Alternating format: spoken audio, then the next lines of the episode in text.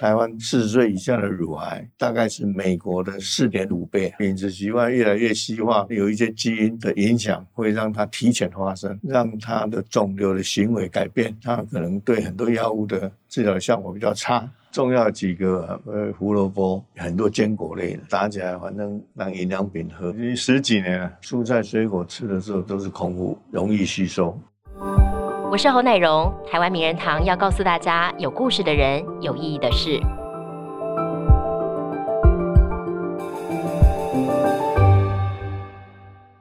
癌症呢，连续四十年蝉联了国人十大死因的榜首哦。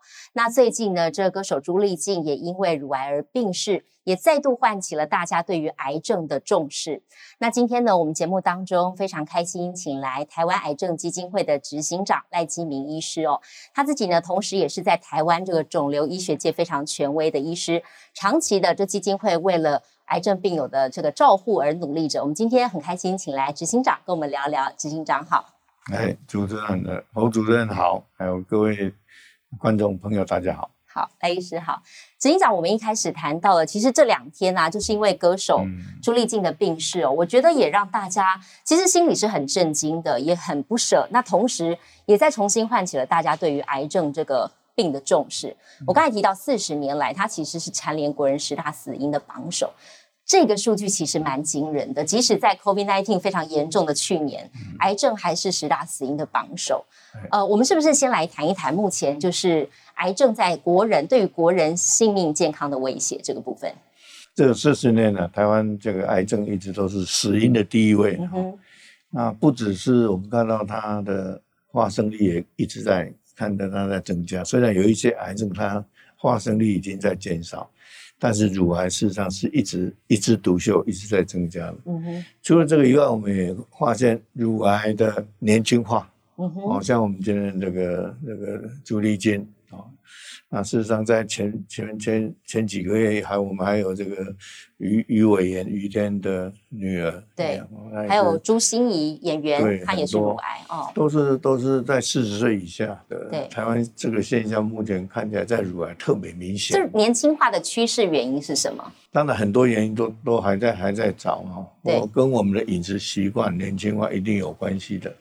哦，比如说在美国，四十岁以下的乳癌，哦。比台湾还少，台湾四十岁以下的乳癌大概是美国的四点五倍哦，这么多，这么多。哦，虽然我们的饮食习惯越来越西化，可能跟这个乳癌增加、年轻化都有关系，但是一定还有其他原因的。那乳癌会在年轻的时候就出来，对，绝对是跟它的基因有关。对，所以我们那因为朱小姐他们的家境。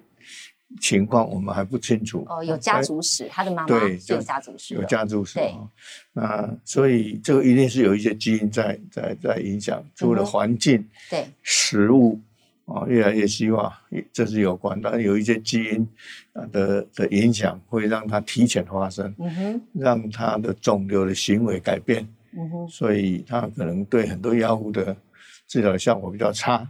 同时很容易转移，嗯，这可以解释他的这个注意力为什么那么快，还好像不到两年他就过世了。对，那对于台湾，就你们的研究来看呢，目前台湾威胁的国人健康最严重的前三个癌症是什么？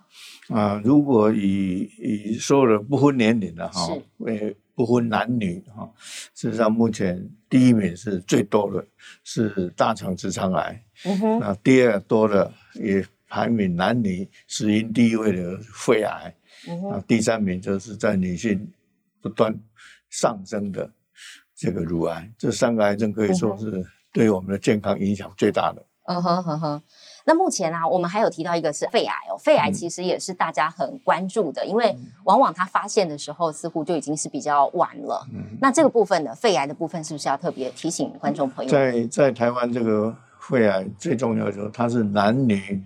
死亡的第一位，嗯哼，哦，然后第二个就是说，女性不抽烟的得肺癌最最多，也有哎，这这真的是大家蛮意外，随时都可以看到他，他去做健康检查，意外发现他有有有有这个肺癌、毛玻璃状的结节，对，然后就说，哎，这是腺癌，这是啊，这个很早期的，是，那他也不抽烟，呀，哦，那所以这个目前它突飞猛进哦，嗯哼，但是这这样子的肺癌反而好治疗，对，哦，所以所以现在肺癌我们可能再再经过几年就会发现它的死亡率一定会下来，肺癌的治愈率会越来越高的原因是什么？呀，那我我想这个肺癌的这个治疗的这个成果越来越好，是。最主要是这种不抽烟的肺腺癌，女性为主的，主要都是可以用标靶药物。哦，在在很奇怪，在亚洲人这个标靶药物的效果特别好。嗯，啊，反而 西洋人要刚开始的第一代的这个药物那么。就治疗效果很差啊，只有十个 percent 有效，但在台湾大概可以高达六十 percent 的有有效率。嗯哼，所以所以这个国国情哈人种可能也影响，也有关系，也有影响。但是至少在台湾，虽然女性不抽烟，但是得肺癌相当高，但是治疗成果是很好的。嗯哼，我们可以预期未来应该是会慢慢得到控制。对。执行长，您刚才有提到说，其实像乳癌是逐渐年轻化。那对于男性来说，威胁最大的癌症是哪一个？啊，当然，如果以死亡率来讲，还是肺癌，还是肺癌，还是肺癌哈。那但是男男性的一些肺癌啊，主要是是属于上皮癌，跟抽烟有关。这一个它对化这个标靶药的效果就不好。嗯哼。但是相对的，它对现在最夯的。一个免疫抗体治疗，反而效果很好哦，反而效果很好，所以男女各有天分了哈。对呀，所以所以未未来最重要，我们认为肺癌的预防还是最重要的，就是不要抽烟哦。第二个就是会影响不抽烟的女性肺癌增加是 PM 二点五，对，所以我们空气污染也一定要想办法。得到这个这个控制，然后有 PM 二点五产生最多的地方，通通要去想办法去扑灭啊，那远离这个这个致癌物。那第三个当然是早期诊断，所以政府现在那在早期诊呢，我们有四癌筛检嘛，对，但是不包括肺癌，是刚好今年前几天开始，七月一号开始，就是用这个这个低剂量电脑断层。啊，针对针对这个男男女性都一样啊，就就就是说，如果是五十岁到七十五岁是男性，那抽烟的重度抽烟的，啊，他有开始 尝试要戒戒烟这一群，这个一定可以给他免费筛检。啊，第二个在女性，她本来就不抽烟，但是如果她有家族史，啊，当然男性也是一样，有家族就家里有群聚现象啊等的。很多人都得得会啊，一定共通在环境方面一定有什么致癌因嘛？啊啊，虽然不明讲说可能是厨房油烟还是 PM 二点五啊，空气污染等等啊，不明的，但是他们都可以去做，每两年可以去做做做一次检查，可能要几千块了，政府愿意出这个钱，对，希望能够做低剂量电脑断层，能够去找到这个玻璃。毛玻璃状的结节，嗯哼，哦，现在毛玻璃状的结节的形形态变化，现在已经越来越有经验了。它就等于是一个非常早期的病灶，对不对？对，嗯，对。那一般是这样，你做这个电脑断层不用打造影机，做电脑断层，如果你是零点六公分以下，嗯哼，可以放心，暂时不动它。两年做一次嘛，啊，也许你比较接近可可能有问题，医生也说一年我们就做一次，好不好？哈，啊，健保应该也会也会给付这个第二次。那如果一般没有，我们就两年，按照按照筛检的方法啊。那如果一直都没没变大，我们也不用去切片。但是，一旦有任何风吹草动开始变大，就一定要切下来。所以零点六公分是一个决胜点哦，超过它就切。嗯哼，我们希望能够找到原位癌，有最小的癌症拿掉就没事。嗯哼，所以这个是一个政府的德政。对，我觉得对于守护国民健康来讲，也是一个非常重要的一步哦。对，我们刚才一开始提到说，目前这个赖医师、赖执行长服务在台湾癌症基金会嘛，那这个组织其实他已经差不多要二十二十五岁了，接近二十五岁了。我们是不是先请执行长跟我们来谈一谈，目前基金会哦，呃，目前主要是着力在哪些方面来协助病友们？台湾癌症基金会成立之初，就是宣导几个口号嘛，是。就是癌症是可以预防的，哦，癌症是可以治愈的，啊，那癌症的预防要从生活改习惯的改善、饮食习惯的改善着手，嗯哼，哦，因为很多预防的呃的东西都在生活的不好的习惯，像抽烟就是不好的习惯，对，那你煮菜的环境有这个油烟，油烟，哎，一样，这个都要尽量避免，啊，不过。比较重要的就是我们强调蔬菜水果，嗯哼，因为在我我那个年代在美国进修的时候，嗯哼，回来的时候就这个就知道美国在推蔬菜水果来预防癌症，是。啊，口号叫做 Five a day，一天吃五份，五份蔬果，哎，天天五蔬，我们就要换成天天五蔬叫 Five a day，对，啊，那。那那时候他们的口号叫做“迈向公元两千年”，也就一九九零年开始推，然后希望十年后他们的这个癌症的这个死亡率会开始下降。嗯哼，啊，所以我们得到了这个概念，回来台湾就也开始做。当初我们要成立台湾癌症基金会，最主要是我们发现台湾癌症病人啊，就像朱朱朱小姐一样啊。知道癌症到死亡，短短都是几个月，甚至很很短的一两年，啊，很多发现的时候都已经太慢了啊，可能一发现就哎有症状，就已经第四期了，就来不及所以说是对，嗯，没有早期诊断这样，所以我们认为早期诊断一定要推。第二个就是生活和形态的改变，蔬菜水果摄取的量是很重要的，必须要做民众教育。所以一开始我们就训练千位黄癌妈妈，我们认为要要做到这个都是在厨房，都只有妈妈是最把这个种子往下散播了。对对，所以那时候训练千位黄癌妈妈，总共训练了四批，也就四千位。嗯哼，就是希望从这里开始。那后来我们发现，可能这个要从蔬蔬果防癌这这一块哦，小孩子很重要，因为小孩子很。呃，给博了，他 跟妈妈学一学，他一定会去盯他的爸爸。哦，那小孩子，我们认为让小孩子多认识蔬菜水果它的好处，他一定会去影响家庭，也就影响爸爸妈妈。对，所以我们就认为从家庭为单位，从小孩、母亲为单位来推动这个，这个一一定要落实。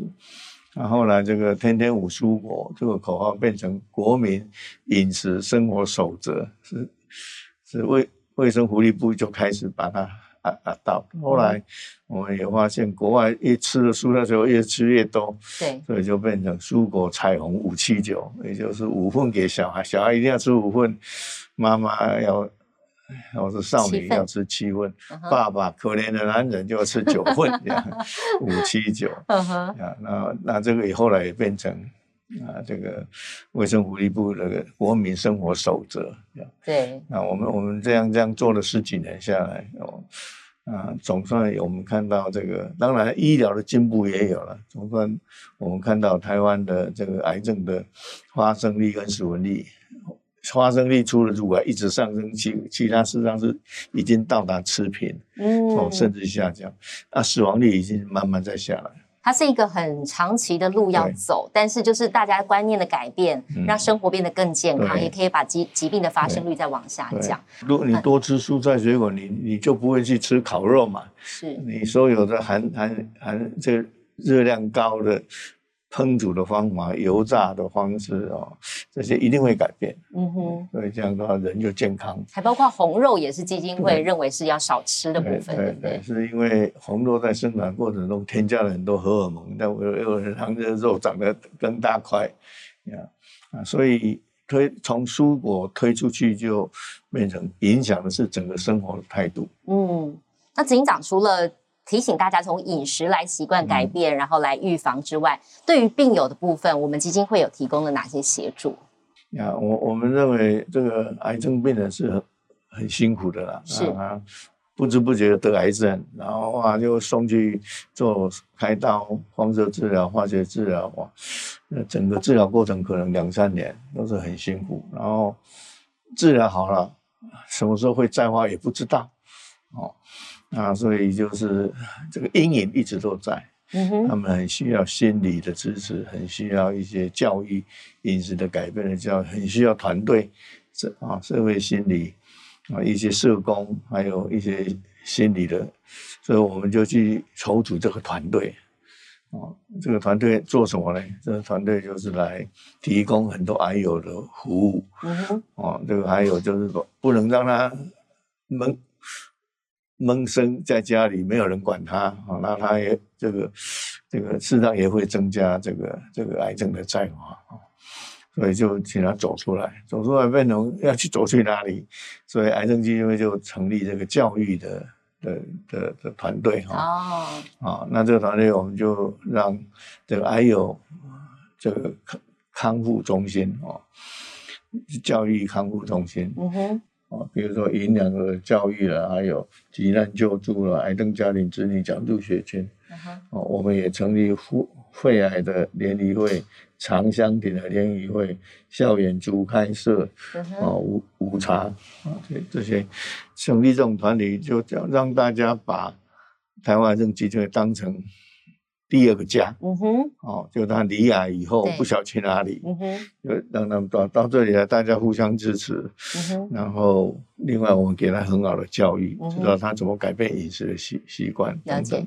所以我们会有还有的营养、呃按摩、舒压、瑜伽、健身哦、正念减压、音乐治疗、园艺治从。身心两方面都来照顾得到。对，对嗯哼我我们就啊，除了去宣导蔬果防癌以外，对，我们接着就是照顾癌友啊，让他有什么问题，通通到我们这里来。嗯哼，所以我们就有很好的这种支持团体，还有专家来来来协助他们。嗯嗯嗯嗯，执行长，您自己从这个基金会的一开始哦，就投入了这个，就是从看着基金会这样一路成长。那你自己一直以来也都投入在这个癌症的研究啦，嗯有没有哪一些你觉得可以值得推广给大家的习惯，可以让大家知道的？嗯，我觉得任何一个那个癌症病人都是很需要照顾的，很需要协助的。那他们在彷徨无助的时候，啊，如果我们能够给他拉一把，嗯哼，所以我们我们认为给给这些癌友教育是很重要的，要让他有正确的观念啊啊，从生活饮食方面要做矫正。嗯哼，啊，蔬菜水果我们也一直在告告诉他，蔬菜水果里面含有很多抗癌的成分，哦，那这个概念事实上是我从从对尿的研究 去想到了。嗯哼，哦，那那个过过去我我我就协助在国家卫生研究的时候就协助啊这个台上在大陆的收料，然后萃取，哦有拿到美国的这个技术萃取的，就拿给我们在国国国家卫生院去做有没有抗癌成分。尿里面有抗癌的成分。嗯对，哼，我后来我们就发现，哎，确实，确实这个可以诱导癌细胞走向良性细胞。啊哈，在大陆，他们认为改性疗法，改变你的性格，这对样改性疗法就把它癌症恶恶很恶性的变成良性。啊，像我们台湾有张芝，我会拿来研究，发现他们都很有共通的理论，都是抗发炎、抗氧化、抗转移，然后细胞分裂降低，然后诱导良性的分化。对，所以表示天然露，哦，像中草药啊，那你说尿啊，或者蔬菜水果啊，事实上都是如出一辙，都含有一些抗癌的成分，都存在自然界。嗯怎么样去找出来，然后把它变成有用的东西？那我过去我所做的研究都写论文而已，嗯哼，那现在很希望能够做临床试验，然后去证进一步证明它是有用。们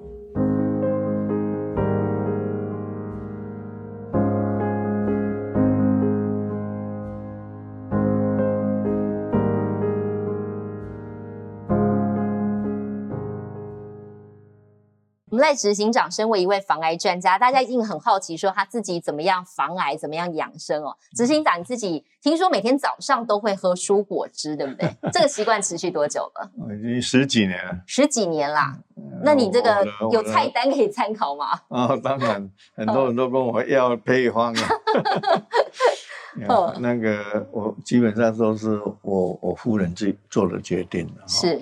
只要打电话到台湾癌症基金会哦，那他我们会叫他看哪个哪一个配给上面有一些我们披露出来的几种。哦，但有哪一些是你常吃的蔬果，或是蔬果汁里面常加的东西？重要几个，呃，胡萝卜，哦，那青青青色的啊，对，然后再来就是啊，我们也很多坚果类的，坚果类也很重要，芝麻，对。你一开始会有点抗拒嘛？有些人可能不太喜欢那个味道。呀，还是为了健康，还好还好呀。嗯，也许我是把它当药喝。那你的喝法是什么？早上起来空腹吗？还是？对对对，那个就是早餐。我我们在强调蔬蔬菜水果吃的时候都是空腹。啊哈。呀，所以容易吸收，而且对胃的保护最好。对。那我们知道这个吃多吃蔬菜水果，胃癌就会消失。哦，是是啊，胃癌是可以预防，就是要饮食改变就好了。嗯哼，那要要对胃壁的保护效果，绝对是在空腹的时候来吃。嗯哼，所以饭前吃蔬蔬菜水果。所以以前我在推这个概念的时候，只要晚上那那一桌吃饭。上菜的顺序就不一样哦，比如说这个蔬果，那个水果就先出来。嗯哼，那很多人就说：“哎呀，他来晚了，已经最后一道菜出来。”其实是在你的观念里面，蔬果是先吃是比较好的。对对哦，对，最主要就是吸收跟保护这这两个理由。对，所以像你这样十几年来，蔬果汁先喝，那之后是正常吃早餐吗？还是这个就？也没有有有就看情况，如果太太太挤了，就就没没办法，就吃那个空腹就吃这两个，这样也就饱了。这样两瓶大概一千 CC 哦，一早起来就喝一千 CC 的蔬果汁。哦，你可以分分分分次的时候，但一个上午就把它喝完了。嗯哼哼哼，对对，了解。啊，所以我我也我也觉得体力啊，还有面貌啊。头我头发也是黑的。医师说他刚过七十大寿，但是你看这个样子一点都不像哦，精气神、体力都非常好。我我觉得是天天然物绝对是有它的功效。嗯哼，老祖宗很多过去没有那么多好的食物啊，是让他们初食吃蔬菜水果，应该是。他们的主食吧，但是人家活了武侠小说看到的都都活了六百岁、八百岁。我们从日日常生活的保健当然很重要，但是如果真的是离癌的话，其实正确的治疗方法也很重要。一是我自己要提出我的疑问，因为很多人强调自然疗法，有些人有一种迷思，说他觉得。放疗呢，它可能同时杀死好的细胞，也可能杀死癌细胞。他们觉得会让身体越来越虚弱。我想请教医师，跟我们提一提，就是最常见的癌症迷思有哪一些？那这一些所谓的偏方啦，或者是自然疗法，的确可采行吗？啊，因为我们是完整的西医肿瘤的治疗方法训练出来的，是哦，那我们当然相信这样的治疗方法是对的啊。嗯嗯，后来当然我我做了这些研究以后，也开始会起疑了，就是说，我们是不是可以不需要那么积极啊？刀啊，开刀就是要切啊，放疗产生很短的副作用，化疗吐的一塌糊涂，掉头发哈，人人奄奄一息哈啊！但是这就是我们看到坏的一面。事实上，西医在整个癌症的治疗到目前为止，我们都认为它是相当完整的。哦，而且有很多数据告诉你，这样的治疗就是对的，不要不要起疑。但是病人还是很很很，英文叫 suffering，好像就是死去活来，是很痛苦了。对，很痛苦，所以一定要需要去发展一些辅助性的治这个治疗。那蔬蔬菜水果，他没有胃口，你他怎么吃得下蔬菜水果？呀，所以我们就会去去做这些。那这些。这些辅助性的治疗，自然医学医生也会啊，懂了？那只是我们我们会选时机的，这个病人在什么时候要用，这很多都是从动物实验去看。嗯哼，所以我们会追求一种叫 evidence base，就是说一定要有证据，有有证据，动物实验也证明这样子是做是有意义的。嗯哼，这样我们才会拿到人呀，啊，而不是用自然医学时候用的很多啊，这个无奇不有的哈。那事实上理论根据就有哪一些是你听过，觉得比较不可思议，或是你觉得不值得推广给大家的？啊。因为他们很像，我随便举个很像重金属，嗯哼，所以他们会会有一个螯合疗法，哦，但是你把一些重金属拿掉，你的理论根据是什么？癌癌细胞是是不是仰赖重金属它才会活？如果你把它拿掉，癌细胞就死掉了，好像也不是这样子的一个理论啊。重金属也许人不一定要需要那么多，但是也许。没有关系，所以就是证据上不是那么清楚。嗯哼，呀，那我们我们做的都是从细胞株去看，动物实验去看，然后认为这样的是是是真的直接攻克癌细胞，嗯哼，医治它的转移，然后避免它的再发等等，也可以讲出一套。所以自然医学是是有有时候我也我也很想看看，但是觉得后来发现它理论。理论根据不足了，嗯，理论根据不足，所以就您看来，一个正确的癌症的治疗态度跟它的疗程应该是怎么走？对啊，我我想可以先建立一个一个观念，就是癌症诊断的时候就已经癌细胞已经转移出去了啊，只是你还找不到它，所以癌症治疗后最重要的就是要避免再发，因为它已经跑出去了嘛，啊，那要用什么方法来让？让这些跑出去的细胞不会再不会形成一个新的癌症。那会跑出去的癌的细胞就是癌干细胞，嗯哼，cancer stem cell。那我的研究就是做了一堆很多天很多天然物了，包括刚刚提到的 CD2 那个尿萃取的，我们发现它是抑制癌干细胞最好的来源，包括蔬菜水果。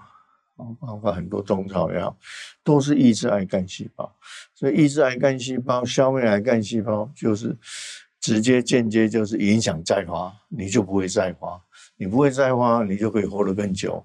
也许五年再发的人，你可以活了十年就不再发。啊，那那那这些就是我我就会看这个病人的的的经济状况，假设他他。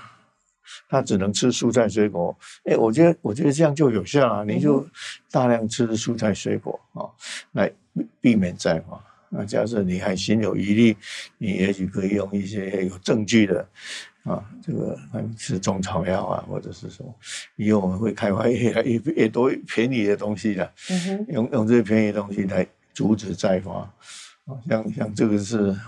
我我现在在强调的一个整合治疗的概念，嗯哼，主要就是怎么样避免再发，避免转移，让你能够活得更好。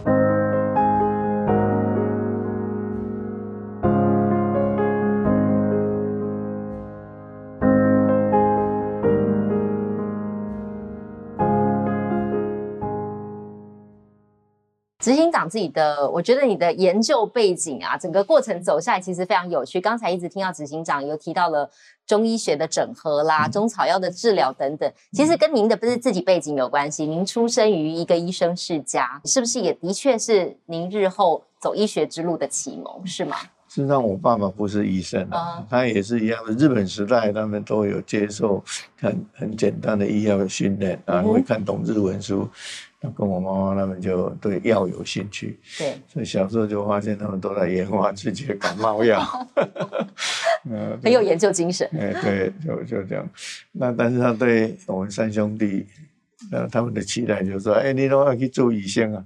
哦，从小给你们的期许 对不对？这样，那他总觉得，在战乱时代，最最好的人应该都是医生，嗯，类似这样。悬壶济世救人。所以那时候就没有什么学，没有什么这个这个其他的念头，书就一直念，就一直考，都都考医学系这样。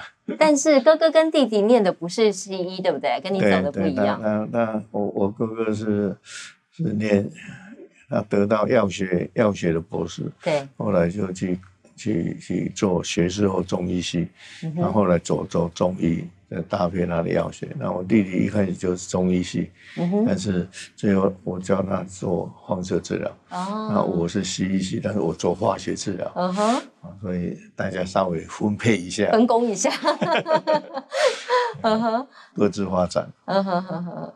那您自己本来就想要走西医嘛，还是您本来要锁定其他的科别？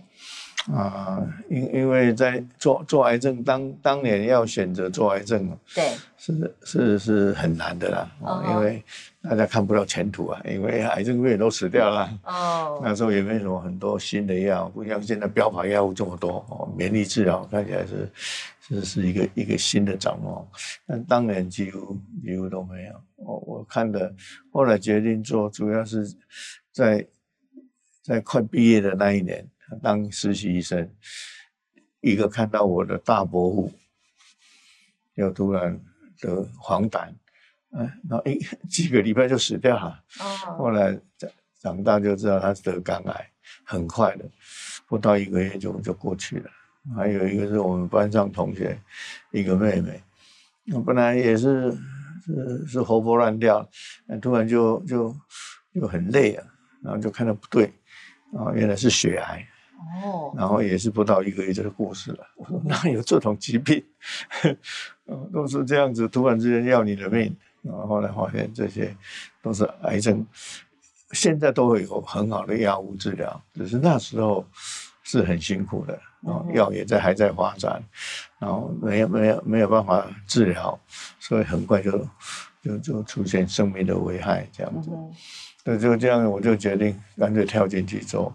做肿瘤肿瘤科，那肿瘤科要念很多书啊，对，一定要去实验室啊，一定要要出国进修，吃了不少苦头。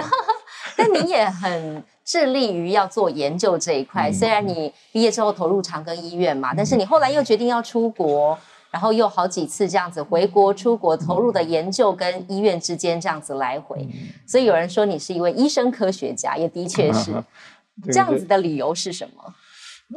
就是说，我后来跳入肿肿，决定要走肿瘤科，就发现肿瘤科的治疗都还在发展中啊。是，所以所以你也要投入发展啊。嗯哼，呀，所以所以那时候到国外开会，就发现真的不如人呐。所以后来就决定去，刚好有一个机会可以到美国国家卫生研究院。嗯哼，哦，那那个地方就训练医学科学家的地方。是，说你做一个医生做肿瘤科，哎。你就是要做研究，你的研究跟临床的，呃的 practice 啊，对的的经验的累积，治疗的累积是相辅相成的，没错，两个都要做呀。那所以到了那个环境，你就知道应该要走那个方向。当然，对对台湾来讲，当年会这样的人不多，所以我一去就是去三年了。嗯哼。去去三年，然后钱也要自己出啊。我后来他们美国人还是给我钱嗯哼，所以你从来没有想过说啊，我做研究，那我就在美国做研究就好了，因为那时候肯定那边的环境是比较好的。为什么后来又选择回到台湾来投入？不是医疗的部分。回来台湾就是因为你我们不可能在美国一直待下去嘛。我我还是喜欢回来。最主要救救自己的人嘛，因为那时候台湾整个癌症的的治疗，因为没很很多老师也也自己也不知道嘛，呀，所以就只有来自己来开辟这个这个这个新的领域，那些有需要一些决心的。然后这个过程应该挺辛苦的吧？这走在你算是那时候算是很很寂寞，是不是？因为人没有人，事故无人。哪个部分让你觉得最寂寞？就是说，你你在做研究的时候，哦，你只能从论文知道，但论文看到的的方向都太慢了，哦，你一定要想办法跟国外正在做研究的人就有开始沟通嘛，呀，所以所以那一那一块是最最最困难得到的，呀，很多人也不一定要给你他们正在发展中的东西呀，所以那这有一方面也是让我转向做。传统的东西，中草药随时可得。中草药很多人都说这个有效，真的有效吗？理论根据是？因为一般人都会觉得西医跟中医感觉是不同的一个体系，嗯，但是在您这边，你想要把它结合起来，是不是？就是说，因为中药为什么会保留到现在，一定对人体有用嘛？对，在当年还不晓得这个中药是到底是什么，有什么好处，但是它保留下来。所以它一定在免疫调控一定有帮忙嘛，啊，所以我们就从这个角度先先先先下手。刚好那时候研究的平台都已经建立了，嗯哼，西药西医的研究平台都已经知道了，对，就用这个平台来。和评估传统的古老的中草药，对，我们用这个角度去啊，结果看到居然两边是可以结合在一起。嗯，所以您长期投入研究，也获得了国家学研新创奖的肯定，啊，两度获得。对，这个应该是一个非常难得的殊荣。嗯，对您的研究路上有没有一点激励的效果？那这是一条不归路啊！你你就你你不往前走，人家说哎呀，你又有什么新的发现了？所以就继续继续做。我们最近就在做纳米硒啊啊，selenium，因为这个硒跟鱼油是我们得奖啊，所以现在有台湾有一些纳米的的硒，那就发现国外就已经做好多了。中国大陆这边方面研究也是也是指世界之牛耳啊，事实上他们还是有。一群人很努力的在做，所以为了为为了就就是不服输嘛，你你做研究人就是这一点很可怜的啊，有这个精神才可以不断往前走。对，感觉到自己走到不然好像有有这一条不归路，但是还是继续做下去。所以我们现在越来越发现新的东西。你那个心里最想要达到的目标是什么？就是其实照理说，赖医师你已经退休了，然后你还继续不断要投入做研究这件事情，你心里的那个最大的动力是什么？对这个问题问到这个心坎处了。实际上做研究的人就是想希望能救更多人，就这样而已。就是我们去想想办法去找到垂手可得的东西，然后发现新的方向，然后这个方向可以救很多人。嗯哼，我我一直都这样，我我我做要做了要救了，就是癌症病人，癌症病人当他奄奄一息的时候，哎，你能够让他起死回生，那那这种快乐是不可无法形容的。嗯，你有没有印象中啊，跟你互动过比较让你印象深刻的癌症病友啊，他们的一些什么样回馈，让你觉得啊，我做这一切都值得了？有没有？有，我我印象中有一个有一个肝癌的病人。然后啊，那已经肺转移了，然后台大也给他放弃了。他说：“你这个没有救了，我也不用治疗了。”因为他他来找我，我那时候是给他用的一些像尿萃取的东西跟化学治疗两个一起用，居然消掉，这么神奇。然后后来就发现他也在偷吃。中中草药，我说你怎么会吃？他说他爸爸是中医师，哦，所以他在治疗中间都用他爸爸的东西来调，来调理啊，这等等。然后他现在随时都，他已经十几年了啦，他已经活下来了。嗯哼，然后他随时都在转病人给我，那你去找那医师就就对了。嗯哼，我我才知道他还还好好的。嗯哼，我们手边有好几个这样的，变得很意外的就这样。活下来，真正的原因是什么？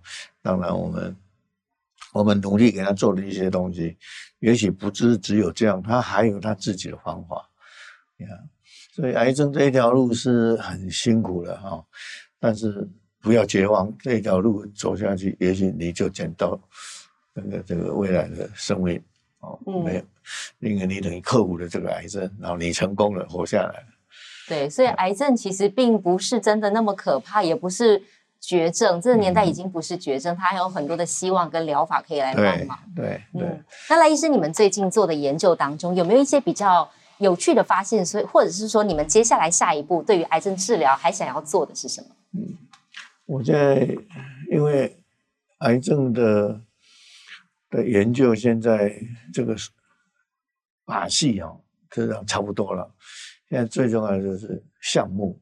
嗯哼，我现在在努力在做的一个是香蕉翼吧。香蕉啊。香蕉啊。哦。香蕉是雄雄蕊啊，雄蕊雌蕊就长出香蕉拿拿拿掉以后，雄蕊再加那个残留下的茎，那个的是可以萃取的，尤其是火山爆发、火山山地的长出来的香蕉啊，听说微量元素最多哦，所以现在正在鉴定它的成分，但是我们已经发现，它确实是很好的抗发炎的啊，可以，所以。